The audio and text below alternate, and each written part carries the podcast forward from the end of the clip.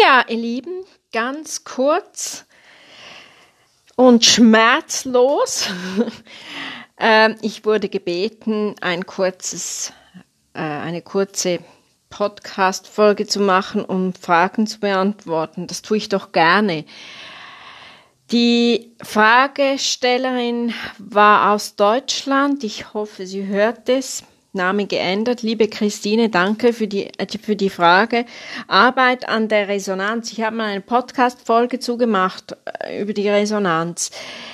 Arbeit an der Resonanz. Alle Resonanzräume müssen sich mir erschließen, von hoch bis tief. Also ich muss das, ich muss das beherrschen können. Für eine gute Resonanz ist eine sehr gute Atmung Voraussetzung. Also arbeitet an den, an der Atmung. Dann, was auch suboptimal ist, ist, wenn ihr Luft in die Nase schiebt.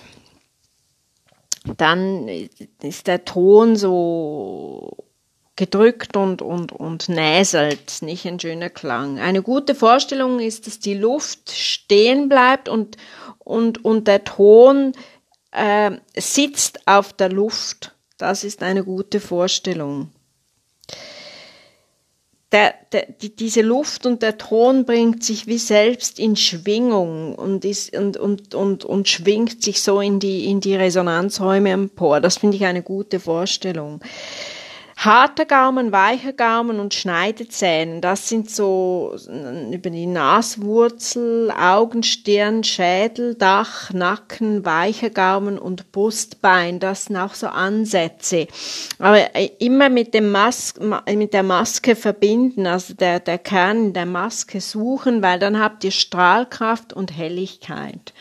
Wenn ihr aber jetzt beim weichen Gaumen und dann so einen gedeckten Kuppelklang macht, dann habt ihr eher einen dunklen, eine dunklere, weich, äh, weich, weiche Färbung, so kann man sagen.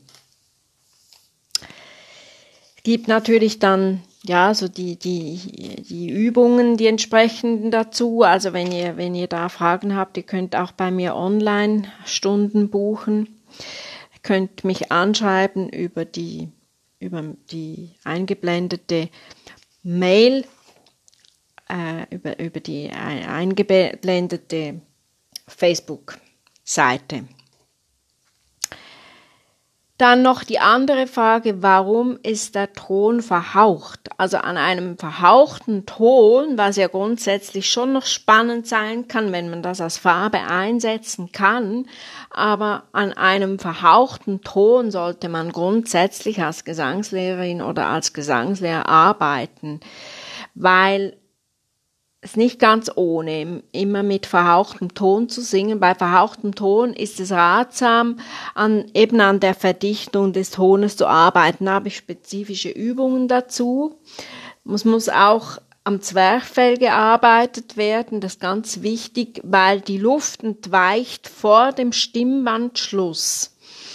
Das, das muss wirklich behoben werden, weil es hat also die Folge von verhauchtem Ton, verhauchtem Singen ist eine äh, Erschlaffung der Stimmbänder. Das sollte wirklich, daran sollte gearbeitet werden.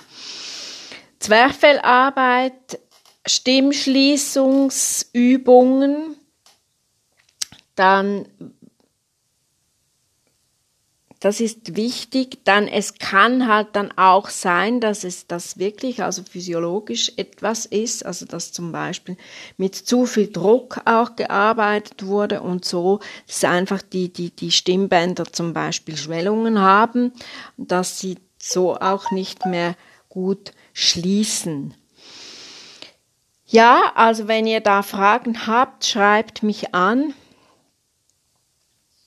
oder auch Ideen habt oder eben Fragen habt, schreibt mich an. Ich nehme es gern auf. Es ist eine ganz kurzes, kurze Episode. Wenn ihr Online-Stunden haben möchtet, dann schreibt mich ebenfalls an. Ja, bleibt gesund. Alles Liebe.